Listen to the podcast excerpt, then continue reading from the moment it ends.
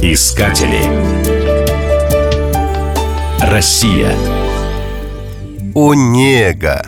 По легенде, именно так воскликнул Петр I на берегу реки, которую потом назвали Онегой.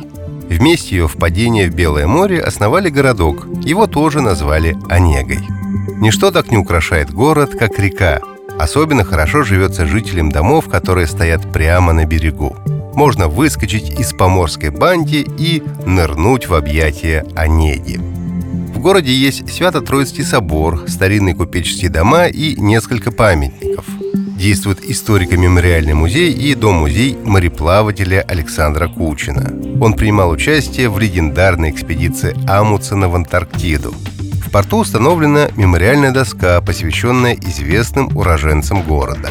На скромной медной табличке написано «Павел Акимович Пономарев, первый капитан первого в мире атомного ледокола «Ленин».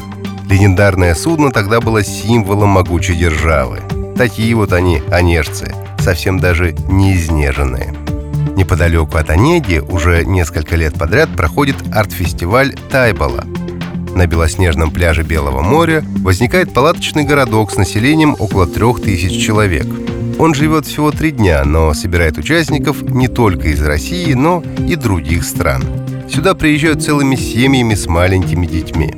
Занятия есть для всех. Днем действуют всевозможные мастер-классы, можно заняться йогой на берегу моря, вокальной утренней зарядкой, изучением китайского языка или плетением из проволоки. Но главное удовольствие дарит Белое море. От суровой северной красоты слезы на глазах наворачиваются.